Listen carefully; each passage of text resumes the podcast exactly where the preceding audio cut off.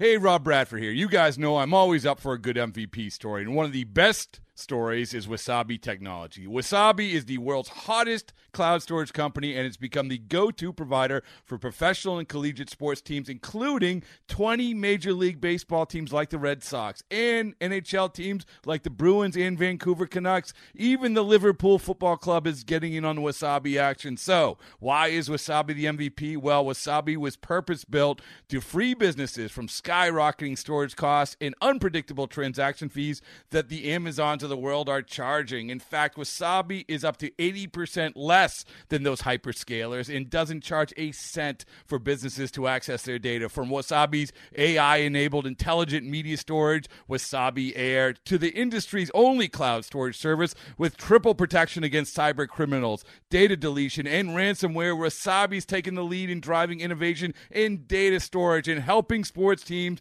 to unleash the power of their data. Wasabi, another Boston based championship team. The Rays Radio Network proudly presents This Week in Rays Baseball. Here's your host, Neil Solondz. Hi, everybody, and welcome to our Winter Meetings podcast. If you missed our show on our flagship, guess what? You're in luck. And if you caught the show on our flagship, stick around because uh, what we did for that half hour program uh, on our flagship show was we shortened some of the interviews up. So the interviews here are in their entirety, and we added a bonus for you. So on the podcast, you're going to hear from Dave and Andy. We'll do a kind of wrap up. Uh, you'll hear from Rays Executive Vice President and GM Erik Neander on what's taken place to this point and what the priorities are. Uh, and we'll also hear from a couple of really good analysts on a national level. Jayson Stark of The Athletic and MLB Network, and Mike Ferrin, who is one of the broadcasters for the Diamondbacks, but for this purposes, he also does a power alley on Sirius XM. Um, and so, certainly a great guest to have. We start, though, with Dave and Andy and touch base on uh, really where we are so far this winter. I, it's typical Rays. I mean, uh, I think we kind of, uh, you know, get together and I don't, I don't know if circle the wagons is the right term, but you know, after just an incredible 2020 season in which this team, I think, exceeded expectations. Uh, obviously, a year ago at this time, we're uh, all giddy with the fact that we took the Astros to game five, uh, that we anticipated this team, uh, with the core being back, to be a very good team in 2020. And uh, a lot of people expected this team to be better than they were in 2019, and they were. I mean, we made it to six games in the World Series. We beat a very, very good Blue Jays team in the first round. Uh, took five games to get rid of the Yankees, seven games to get rid of the Astros, and took the uh, uh, Dodgers to six games. So now you start to sit there and go, well, how can we get better?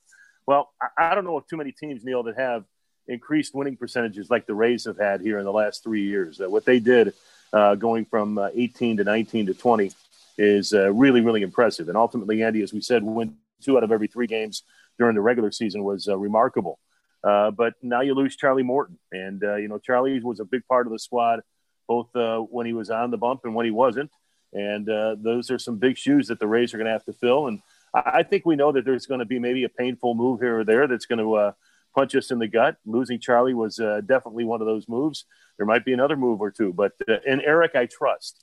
And you know, again, a virtual winter meetings going on right now. Not as busy as maybe some of the winter meetings have been in the past but we know that the Rays, Andy, lay a lot of groundwork at this particular time to get ready to make some moves. And there's going to be some turnover. There usually is about 25 to 30% turnover, even on a good year for the Tampa Bay Rays. Yeah, I, I, without a doubt. That when you look every year, and you know, most teams don't repeat to the World Series, and in part because some of the things don't line up. Maybe some of the luck doesn't go this way or that way. I, I think the Rays are one of those teams that could buck that trend. Now, look, getting to the World Series is, you know, you got to go through that gauntlet of the postseason. So sometimes that can can knock you out. But I do think this team has very high expectations going in to 2021. There's no reason not to. Uh, I think from a pitching standpoint, they'll be able to uh, withstand the loss of Charlie Morton. Uh, but it's going to take probably several guys. And I still think the Rays could actually be active on the free agent market to plug in uh, some of those innings and some of those quality innings. Now, with regard to replacing Charlie, I, I, think he played such a large role on this team, even on the days where he wasn't on the mound. I think he really added an air of confidence to this Rays group, uh, and now hopefully they have some of that. And I agree with what you're saying, Dave. And Erik, we trust. You know, we used to say in Andrew, we trust. And it wasn't blind faith. It was because you look at what they had done to get us to that point. Yes, whenever there's going to be some sort of move where someone is subtracted from the team uh, that went to the World Series last year, people will be upset. But there were many times that people were upset in what ended up being the building of the 2020 Rays. Whether you go back to early spring training 2018, uh, but some of those moves helped grease the skids for later moves that helped out the Rays uh, almost immeasurably. So it's it's always a bumpy road. It's supposed to be, and it's not just the Rays. I think sometimes people forget that other teams lose players to free agency and have to make trades. The Rays, though, have such a high standard because they can't make a big mistake because they have such a narrow berth to to wigwag their way through postseason. No doubt. And I think a lot of times when people look at where we are or, okay, Charlie Morton left, they're looking for the immediate move and not as the end of the regular season or postseason as a starting point and the start of spring training really as that end point in terms of your offseason and just looking at the sum total from those two points of view. Yeah. I mean, also, we have to remember that, um, I mean, Charlie is what, 30, going to be 37 years old uh, we don't know what he would have been this year. It'll be interesting, and I think we're all pulling for him with the Braves. I'd love to see Charlie do well. I think he he leaves behind a very good legacy. But at some point, the younger guys that you have have to get better. I mean, that's basically how the Rays got better from 07 to 08. Yes, they added new players, but those players got better, uh, and uh, and they continued to through 2010. Some of those young guys were getting better and better, and then through 12, and then through 13. Then it stepped back a little bit I think we need to see some of the players from last year get better. Uh, not to put pressure on guys like, for example, Shane McClanahan, but that's a guy who's only appeared in postseason. But you'd like to think that he learned and he can be uh, better than he was in 2020, in 2021. You want to see development of young guys like Shane Baz. You want to see guys like even Ryan Yarbrough get better uh, than what he was. So maybe if he were to start a, a game three of a postseason series uh, in, in tandem, maybe with someone else or not, you know, you could do that. There are other guys that I'm, I'm blanking off the top of my head, but basically the core group, they the, the guys who need to continue to get better, in particular the pitchers. You know, Josh Fleming was a guy who did some nice things last year, uh, you know, as well. Aaron Slegers uh, did some really good things, uh, which was kind of, kind of a surprise. And I, I think what you have, you know, you're looking at right now is, is you know, Charlie Morton moved on. All right. So what do you do with those $15 million? Are you able to spend all 15 of those million and you probably, I don't think the Rays are going to do it with one guy, Neil. I think they're going to end up uh, spreading it out over maybe two or three guys, and maybe get a guy or two that you can help plug in in the bull, in the uh, bullpen as well, and also uh, add another guy to the rotation, or maybe two guys to the rotation to try and pick up some of the bulk that Charlie leaves behind. You know, the, my main concern as I look ahead to 2021 is I know how good our bullpen was, but our bullpen was showcased almost on a nightly basis against the American League East constantly, and you know, we saw that they may have ran out of a little gas in the postseason, especially in the World Series. You know, you got some people saying, well, that's what happens when you face a team, uh, you know, six consecutive days or six consecutive times that uh, they get exposed a little bit. I think they were worn down, and they were also facing a very, very good Dodger team. But think about it last year, 60 games by that bullpen and 60 games against the American League East where they were exposed an awful lot. So you're looking ahead to 2021. Who knows what the schedule is going to be like? Is it going to be 162 games? Is it going to be dwindle a little bit? But I think if I'm the Rays, I'm looking to bolster that bullpen a little bit to take some of the load off of Nick Anderson, Pete Fairbanks, and a few of the other guys that he'd love to go to. That Kevin Cash loved pressing their buttons, Diego Castillo, and then supplement them with maybe a couple, two or three guys with that money that were going to use for Charlie Morton. And who knows, maybe another uh, big money guy might be moved before it's all said and done. And I think a piece of the offseason that we'll probably talk about a lot more in spring training are the non roster guys, with Jalen Beeks, Colin Poche, Yonny Chirinos, all likely to start next year on the 60 day IL. I mean, that creates a path for non roster guys. And who wouldn't want to work with Kyle Snyder, et cetera, the way that those he and Stan have helped pitchers over the years?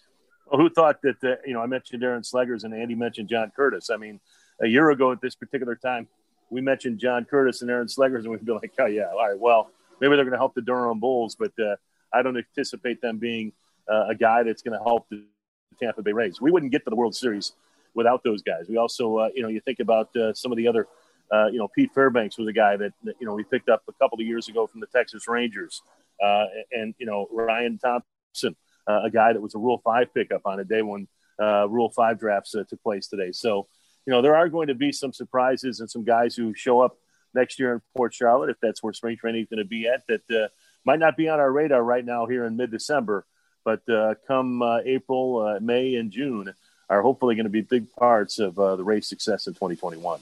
Let me ask you guys this. I'm curious your thoughts because this is something that's been rattling around in my in my head. Is that you know, say a young guy like a Joe Ryan, who the guys are, who the Rays are really big on, and some of those other younger pitchers, without really a year of traditional development, uh, what that could be like for them if they can get a chance to pitch in the majors. And I have to think that several of them will be asked to pitch in the majors this year. Uh, if you if if you go from ninth grade to tenth grade, it's one thing. But what if you're asked to go from ninth grade to eleventh grade, and you really didn't have that that tenth grade? Uh, it might be a little bit different. And in the same respect, uh, the fact that some of those guys were exposed, just like Dave is saying, the uh, all those games that they were used within the division, not to mention then in the postseason, and and the Dodgers got runs against all of them in the postseason that where not many teams were scoring against Castillo or Fairbanks or Anderson. They were scoring against them all in the same game. Is there some concern that the league might have caught up to some of those guys that maybe they'll have to make some sort of adjustments? I, I don't know if you over adjust, but it, it, just, you know, the, the worrisome side of me is like, well, what, did we see them at their best? Are they going to be able to continue to, to dominate teams the way they did last year?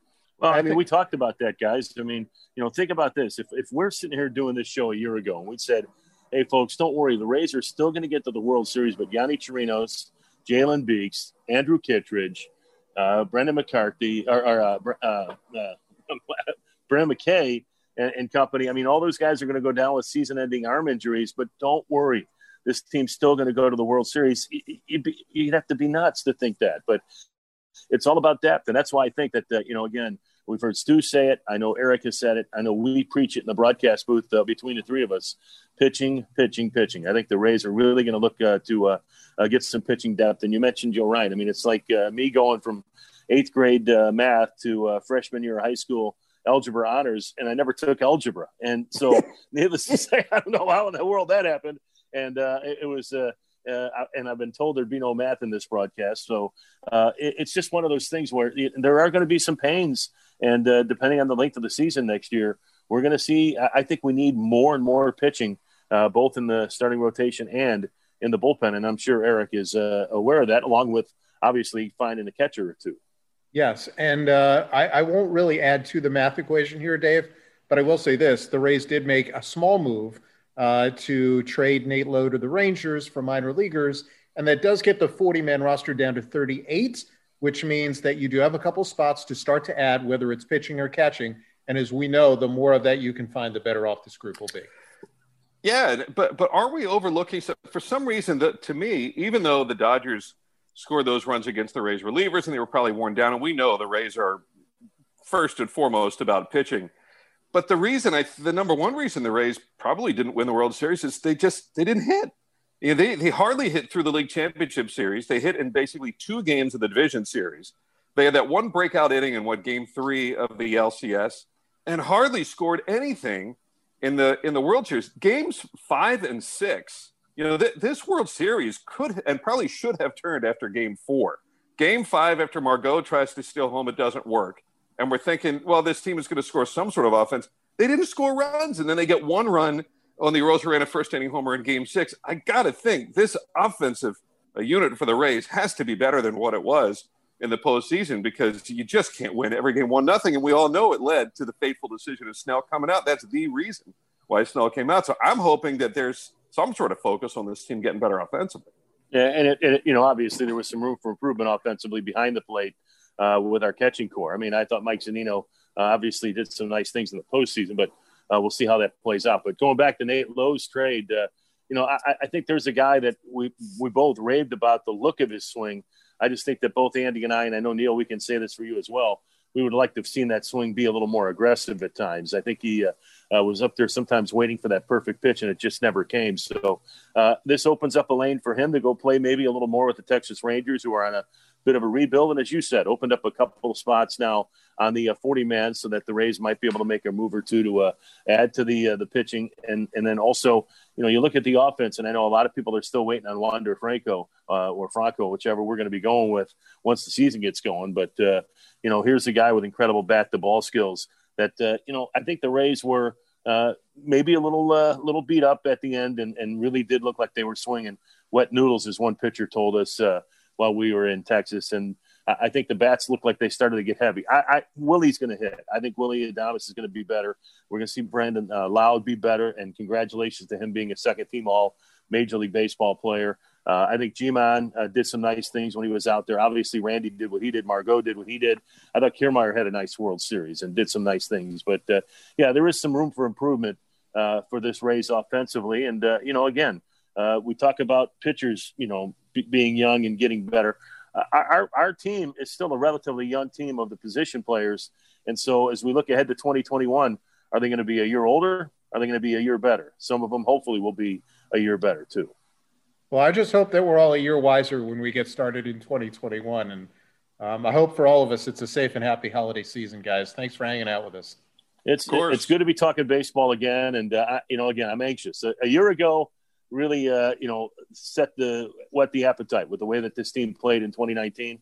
Uh, I know that we don't, you know, Andy sometimes likes to say that he doesn't like going into a World Series or bust type year, but that's really what it was or close to it for 2020. And congratulations to the Tampa Bay Rays. We hope that, uh, again, in a real, real tough year uh, for a lot of people, both because of COVID or jobs or what have you, uh, that for three or four hours tonight, and in the case of game four, for about four and a half hours that particular night, uh, we brought you guys, uh, some fans, uh, some some fun, and uh, this was really, really, it was a pleasure to call those games this year. And I'm anticipating that 2021 is going to be another fun season for the Tampa Bay Rays. Really good stuff from Dave and Andy uh, and their take on the winters so far, and who better to kind of break things down with than the Rays executive vice president and general manager Erik Neander. And we had a chance to chat with him after the virtual winter meetings concluded not not much different than where the week started going into the virtual meetings. Um, you know, we, we still need to um, figure out the catching position. It's clear as clear can be, and still need to add some options to our, our length mix mix um, for for our rotation. Uh, so those are those are goals that, that still exist and um, will will continue to exist. But I, the the trade with Nate um, did did accomplish something. I feel like that was a, a good baseball trade for for both sides and uh, matched up with what we were trying to accomplish well uh, with with Texas there, and um, gives us a little more flexibility on our 40 man roster. Gives Nate um, a better opportunity and a little more space than than what he had here with our mix, and uh, allowed us to acquire three prospects that we're really excited about and expect to impact us sometime down the road. So does the move basically affirm a how much you like Ji-Man Choi and some of the other players who may can either fill in at first base or DH, and also you know just the opportunity that he wasn't going to get because of that? Yeah, I, I think we have a lot of left-handed hitters that can be in our first base DH mix in particular, and uh, it was a bit crowded, and it's prevented Nate from having the chance to really establish himself and just receive consistent playing time. And I don't think that certainly the way things gone there, you know, I, I thought he did a really well, good job. And I think we all did felt he did a really good job with the opportunities provided. And um, it was time for him to, to get a little bit more, but yeah, we have, you know, we have, you know, we think highly of Nate and his abilities and his potential to be a major league contributor. Um, but we feel the same way about G-Man, about Austin Meadows, about you know Yoshi and where he's at, and so you know you have these other options that are in that mix as well, and um, you know this, like I said, allowed us to to, to repurpose things a little bit um, in a way that we felt made more sense. The three players you got are all 20 years of age. Um, which of them are you highest on, and has maybe the quickest path to the big leagues? Um, quickest path. We'll we'll see. There's there's a lot of distance between being 20 and reaching the big leagues um, for for many, and, and and certainly with just 2020 um, and all the uncertainty that that's piled on top of being 20 and then experiencing a year like that. There's a lot that um, we want to see about about these guys, you know, firsthand, and, and to get them to, you know, if it's our, our, our complex um, in the Dominican this winter, or just getting them, you know, into Port Charlotte for for spring training. But we're we're really excited about all three. Um, Heriberto Hernandez is uh, the piece that um, really served as the the accelerator of sorts for us to get some momentum to find a deal here. Um, and he's someone that spent some time behind the plate. He spent some time in the outfield.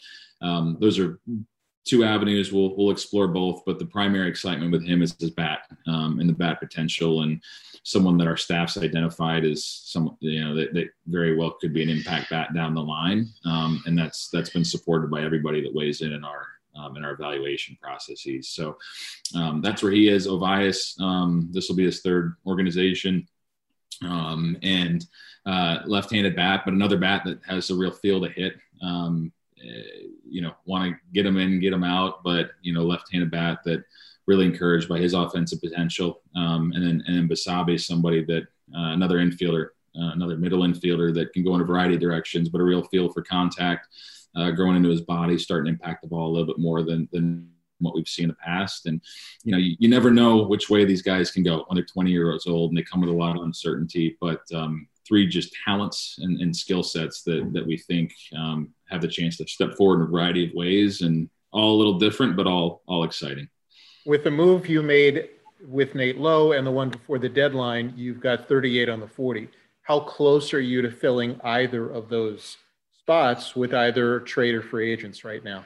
hopefully, hopefully close. Um, we've got a we've got some work to do. So if we could we could knock some out. Um, that'd be nice uh, just to, to shorten the to-do list um, as, as each day goes by but uh, we're, we're working at it. Um, you know the, the, catcher is a clear need and it's a it, there's a limited number of options in free agency that, that have the potential to fill those spots. And um, there are a limited number of options in the trade market that teams are willing to consider parting with because of just how critical the position is and there just aren't that many catchers to go around. So um, hopefully we can we can put them to good use soon. Um, we, you know, these moves weren't forced because another move was right around the corner. That wasn't the reason to do these, but we did recognize and we were aware that, and are aware that we are going to have to have some ads to our 40 man at some point. And when an opportunity like this came across as you know a deal that made sense otherwise, to have that added benefit, you know, we, it, it'll certainly help us down the line and allow us to keep some other players on our 40 that might otherwise get pushed off.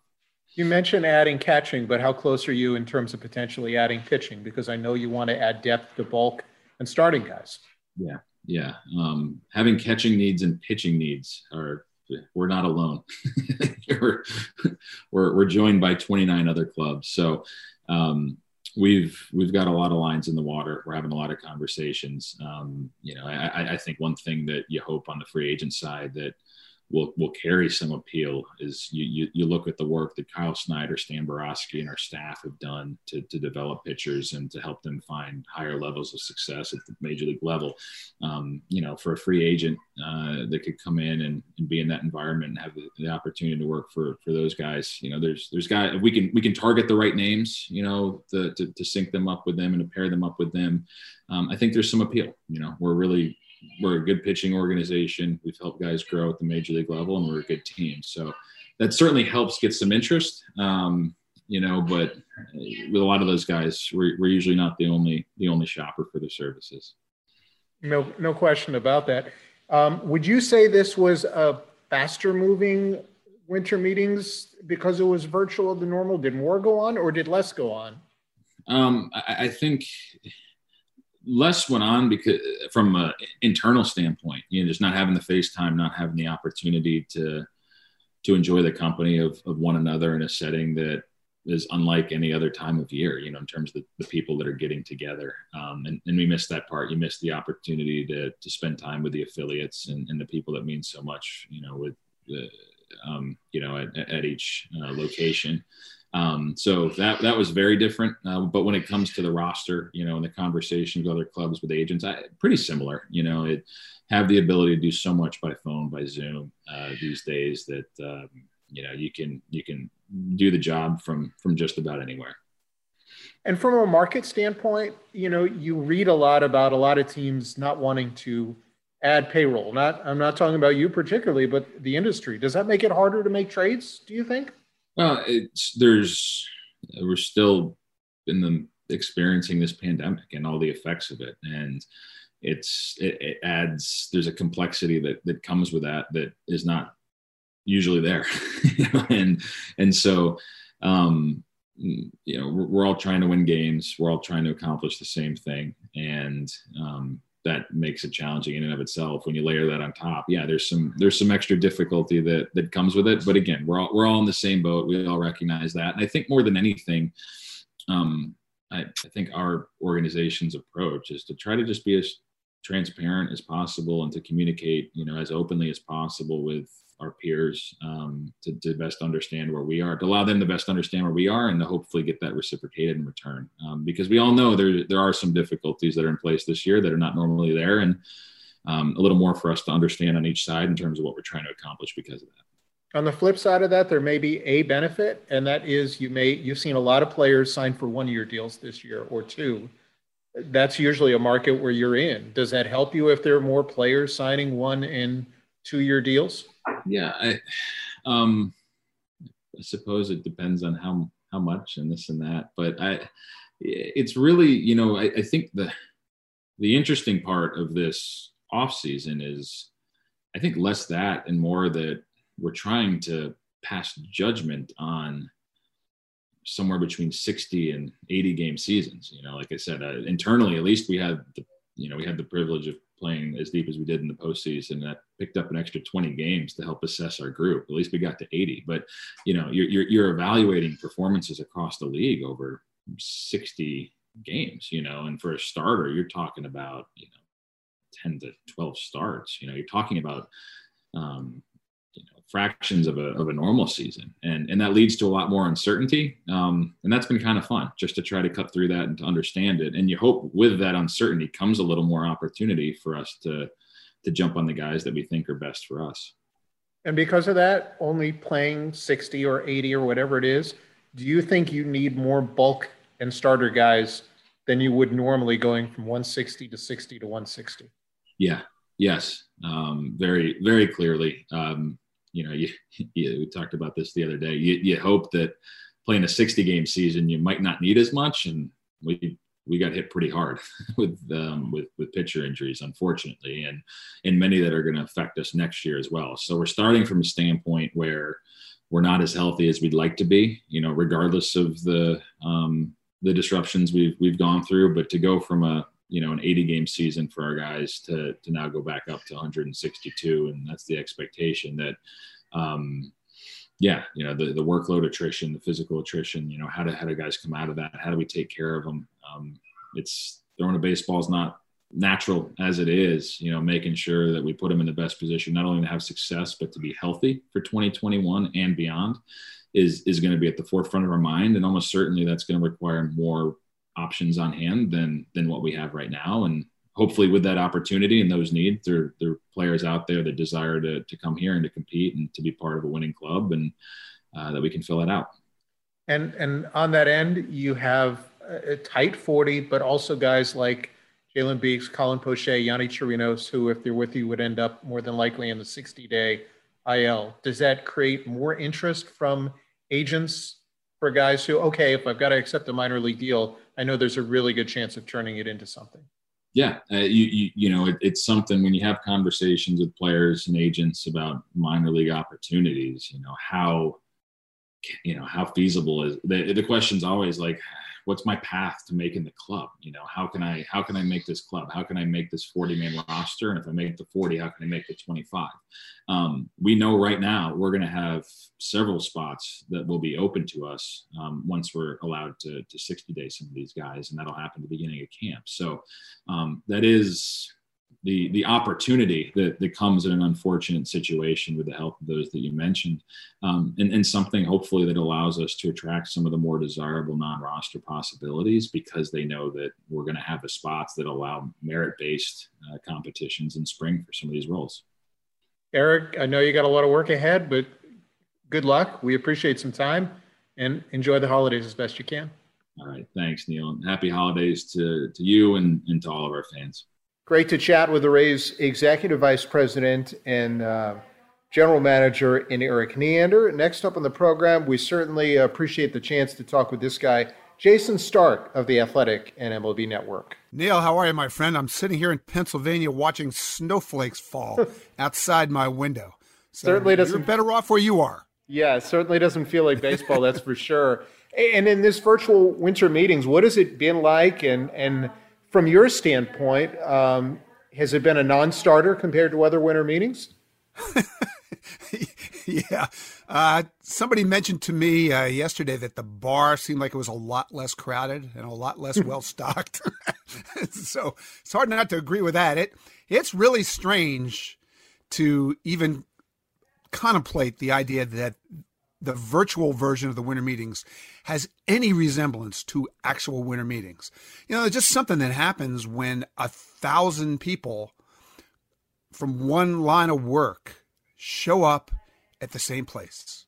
Now, we don't see general managers, presidents of baseball ops, front office delegations quite the way we used to even 10 years ago, 15 years ago, but there's still um, there's a dynamic that takes place, Neil, when everybody's there in person, has the opportunity to meet in person, talk in person, just run into each other in the hall. Things happen the way they did last year at the winter meetings. We had like, felt like we had 20 free agents sign in 36 hours. There's none of that. I mean, I do think this is a signal to everyone it's time to move, but it's like, it's slow, man. There's no doubt about it by and large, what gets the market moving? Because for the most part, we've seen very few trades, and for the most part, the contracts have been predominantly one and very few multi year deals. Look, this is a unique year for every reason. Uh, it's 2020. no reason to think that the baseball offseason would be any different, but there's so much uncertainty on so many fronts.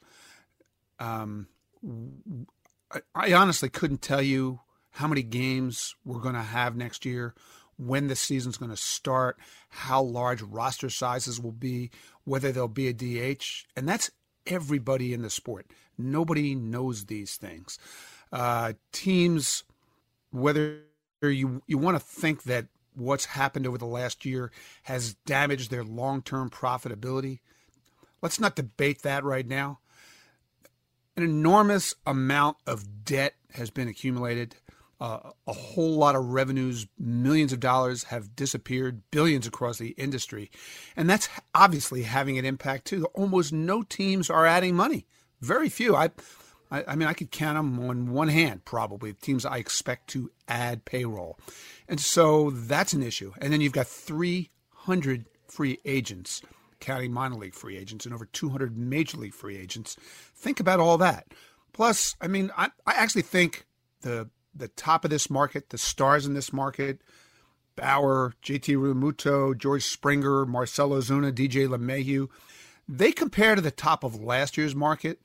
But once you get beyond them, I don't think you have the star power. So, like, all of this is converging to slow movement. And I think you'll see some runs on different positions. Catcher could be one, right? If James McCann signs. Um, starting pitching could be one if Bauer signs. There, but it, it, it takes the big guys going off the board to help shape the market. And from a trade standpoint, we've seen what? Raisel Iglesias get moved by the Reds. We've seen Lance Lynn get moved by the Texas Rangers.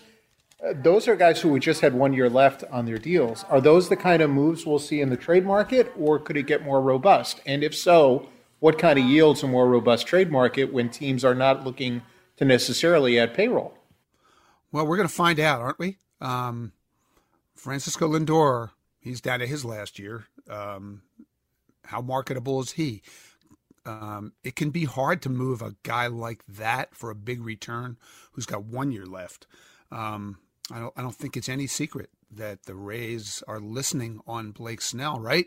Uh, there's a guy with three years of control left, and they want a big. They want a big haul. I mean, one team told me that they're looking for the Chris Archer deal 2.0. After the way the Chris Archer deal turned out for the Pirates, I'm not sure any team would, would make that deal with the Rays, but it's possible. You could see a team like the Padres. Ken Rosenthal and I have reported they're definitely poking around deep system. urgency to win. Like you could see the fit there. Um, here's what I think is the big factor in the trade market, though. Beyond all that, it's are there difference making players you can trade for uh, versus are there difference making players you can sign and not give up any prospects? And I think in, at some of these positions, starting pitching would be a big one. Once you get past Trevor Bauer, who's the difference maker, right? Who is the the guy who changes the fate of your team? Whereas Blake Snell does that. Sonny Gray potentially could do that. Uh, Yu Darvish, if the Cubs really are serious about moving him, moving money, he could do that. And so it's hard to make a trade if what you're trading is out there on the free agent market times 10. You know, there's 10 guys like that player, but there's not a whole lot of inventory on the free agent market like Blake Snell. So that's what the Rays have going for them. No question about that. I mean, you mentioned uh, you know some of the big name trade, uh, big name free agents. Do you think LeMahieu eventually signs with the Yankees? I've read that he's kind of the linchpin to their offseason at this point, and and they're the team I would think among the teams still to beat in the American League. Yeah, he's their number one priority, and he's made it clear to them he wants to return. He's out shopping himself right now. It's what anybody would do. It's what any good agent would do. Uh, he look, he's a he's a big, he's a big time player. Um, he could change the face of any team and any team's chance to win. So he's got interest. I mean, you've heard the Dodgers floated quite a bit connected with him. And is are the Dodgers being used to bump up the price tag for the Yankees? I think you could you could certainly make that conspiracy theory, but you know the the, the Dodgers love to dabble on players like that if they can control the years, keep the years to the minimum. So I think what this is going to do is just push the Yankees to maybe that one extra year and maybe another million or two dollars per year to get this done. The Yankees don't seem to me to be shopping aggressively for anyone or anything outside of DJ LeMahieu, and that tells you something. It certainly does. Jayson, a couple other things. Um, in terms of your standpoint, who are the buyers in the American League? Is it the White Sox right now? I mean, they've added Lynn. I mean, they've added Adam Eaton. Um, it doesn't seem like there's any other team, at least on the American League side, that's made a big push. Well, nobody has pushed quite like the White Sox have, and there's a reason for that. You know, they're like they're they're at this point that they've been priming for now for several years. Uh, this is their time this is the year that they think they're ready to win their division and potentially win it all. I I mean they're right now after trading for Lance Lynn, adding Adam Eaton, I don't think they're done. Like that's the favorite I think in the AL Central, but they're not the only team trying to add. Toronto is definitely a team to watch. Now I mean I've had some I've certainly had some other clubs question where the money's coming from to make the kind of additions of, of big names that they've talked about, but they're they're being extremely aggressive. And then another team is the Angels. Um, you saw Perry Minasian when he got hired as the general manager of that team say unequivocally that he had been assured by Arte Moreno, their owner, they were not cutting payroll. That separates them from the pack. So those are three teams that haven't won for a long time. And they're going to try to take advantage of a really depressed market by adding this offseason instead of subtracting. Jayson, one other thing from a Rays perspective, um, you know, you mentioned the, the trade market, but other than the top tier of free agents, there's also not a lot of difference makers, as you mentioned. Could that help the Rays in terms of finding value as they have a tendency to do that a lot of players may have to settle for those one year deals to try and reestablish themselves?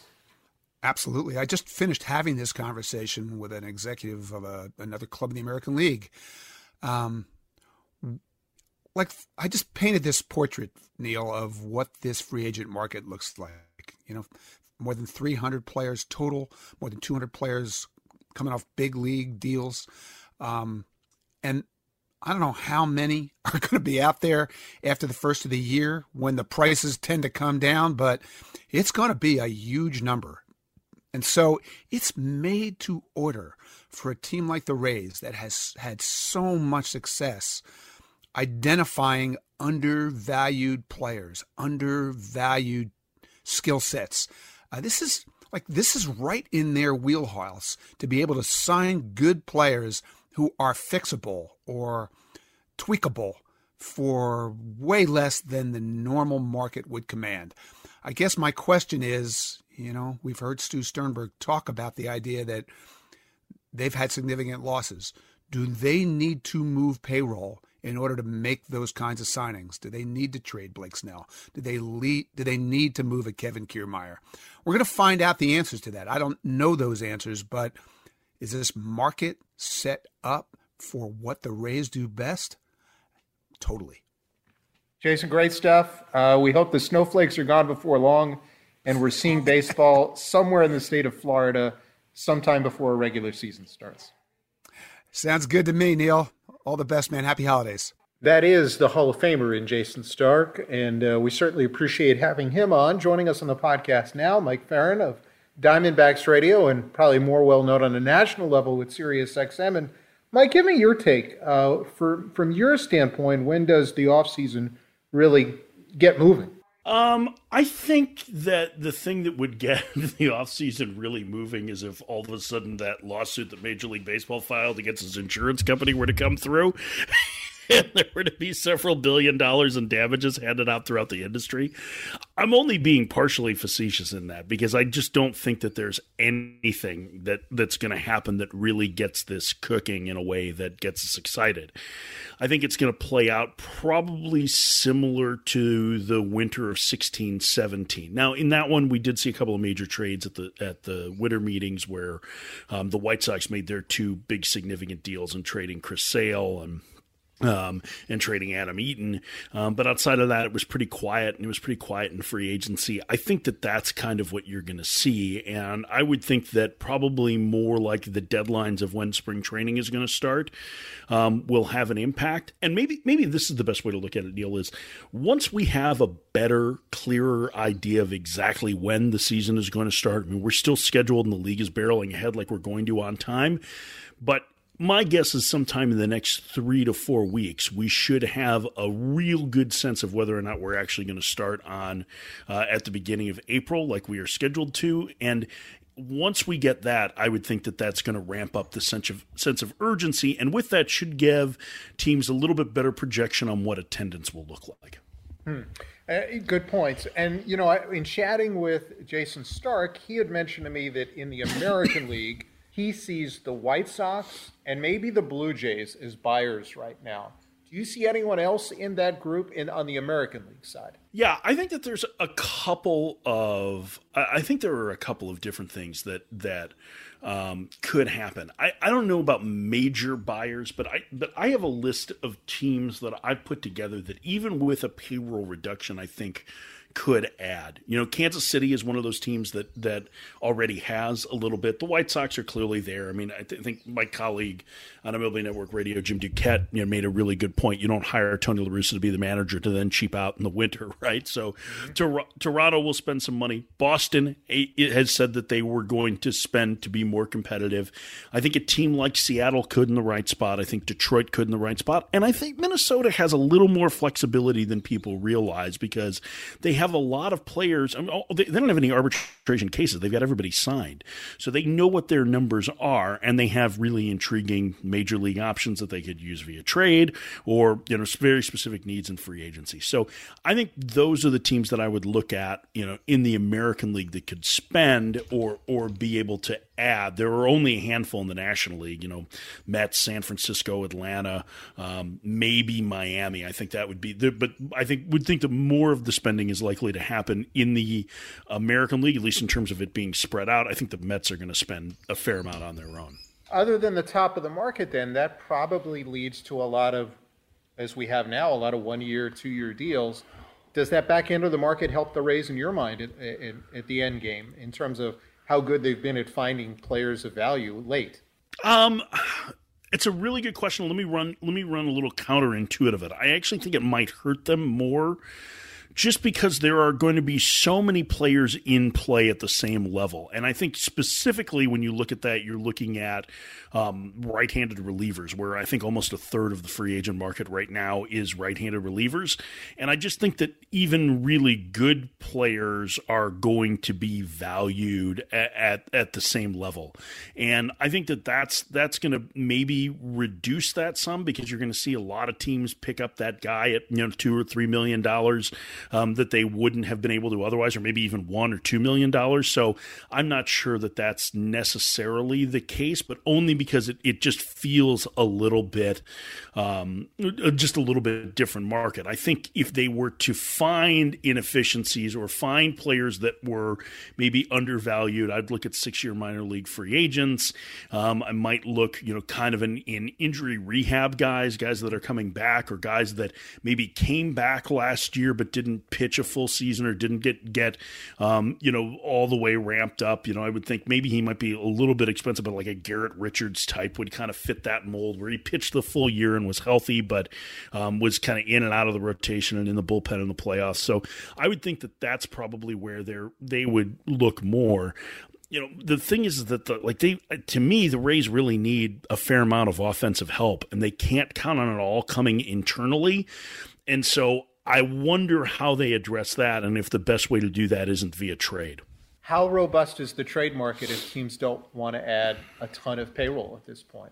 Yeah, I think it's a uh, I think it's a really fair question, and I don't know how robust it is. I mean, I think we there are a lot of teams that would like to move players who are owed money, and they are likely to move them to places that aren't really are, are taking on some of the payroll. So it, it's less likely that you're going to end up in a spot where you're, um, you know, the Rays acquiring one of those. You know, I'm sure the Rays would you know entertain thoughts thoughts of moving a guy like Kevin Kiermaier, but Kiermaier's value on the trade market is fairly limited, despite the fact that he's a great defender.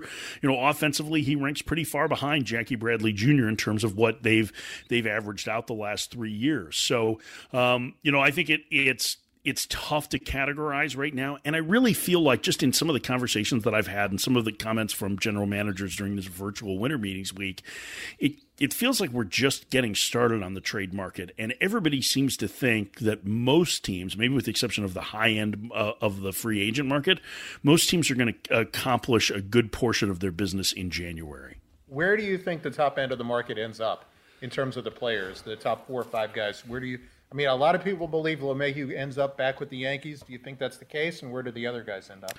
Yeah, I think. I mean, I think that that's still the safest money is on LeMahieu going back to the Yankees. That seems to be their priority. Um, and you know, I think obviously he was great there. He's well loved by his teammates. Like, I think that that makes the most sense to me in, in terms of that.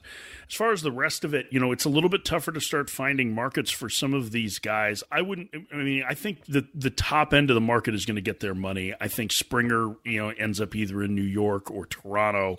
Um, that that being with the Mets or with with uh, Toronto. Um, I think Bauer has a little bit more at play because he's a top flight starting pitcher. So maybe you could see him, you know, potentially go to a place like Minnesota where he's got a relationship with with Derek Falvey from his time in um, in. Minnesota, or you could see the Angels play heavily on him, and so I think it's a, there's a little bit more robust market there. Realmuto wouldn't uh, surprise me if he ends up at a little bit of an outside the box place. So I think that's kind of the way I, I would look at that top end of, of the free agent market and, and where we see guys going. I don't think that there's I, I really maybe Realmuto is the guy that ends up in a place that is a little bit surprising just because he's a catcher and um, you know catchers have a ton of value and even if you're starting to come out of a rebuild, having a good one that you can play, um, you know, regularly while you're you know developing your pitching certainly makes makes sense. I think. On the other side, Atlanta's probably made the biggest move in terms of trying to catch the Dodgers, I guess, so to mm-hmm. speak. Do you think San Diego makes a big move this offseason in either trade or free agency? And, and are they the, the best team position wise to try and make that move right now? Yeah, I mean, I think I think San Diego, it's going to be really interesting to see how they handle, um, you know, where they are financially. I mean, they, they lost a key player already to free agency in Jurickson Profar, and they don't really have a great catching situation. I know everybody was very excited about Austin Nola and some of the numbers he put up in the first half last year, but Austin Nola is is a great story and a really good makeup guy and a great conversion story of an infielder to catcher, but he doesn't have a particularly long track record of offensive success or at least power hitting, and you know he's been a good contact hitter throughout the minor leagues. But a guy that really struggled to drop that 4A label because he didn't have enough bat to really play in the major leagues or play there regularly. So I think and and then add into the, that that Luis Campusano, who's their top catching prospect, um, was arrested this winter in Georgia on a marijuana possession charge, and Georgia still has fairly strict laws when it comes to marijuana possession. So he's facing some, you know, a, a pot- potentially significant you know trial and situation there. So um, I think that they have some needs. I think that they could fill them. I think they definitely need depth in their rotation, but I don't see them playing at the high end. The one thing they haven't done is really traded again from their their strength, which is their farm system. And while they may think that guys like Patino and and Morejon and Gore can factor into the rotation this year, they certainly could use some of the other good prospects they have to be able to to you know acquire players that will help you know fill out that rotation or that roster to keep them you know right on the Dodgers' heels. Good stuff, Mike. We appreciate a few minutes. Happy holidays and. Uh hopefully we actually are talking about the game starting sooner than later. Oh, knock on wood, Neil. Certainly appreciate the time of one Mike Ferrin and also other guests on the podcast today, Dave and Andy, Erik Neander, as well as Jayson Stark, the Hall of Famer. And thank you for listening. Of course, we'll have more as things develop. You can check out our blog, raysradio.mlblogs.com. Happy Hanukkah, happy holidays. We'll talk with you soon.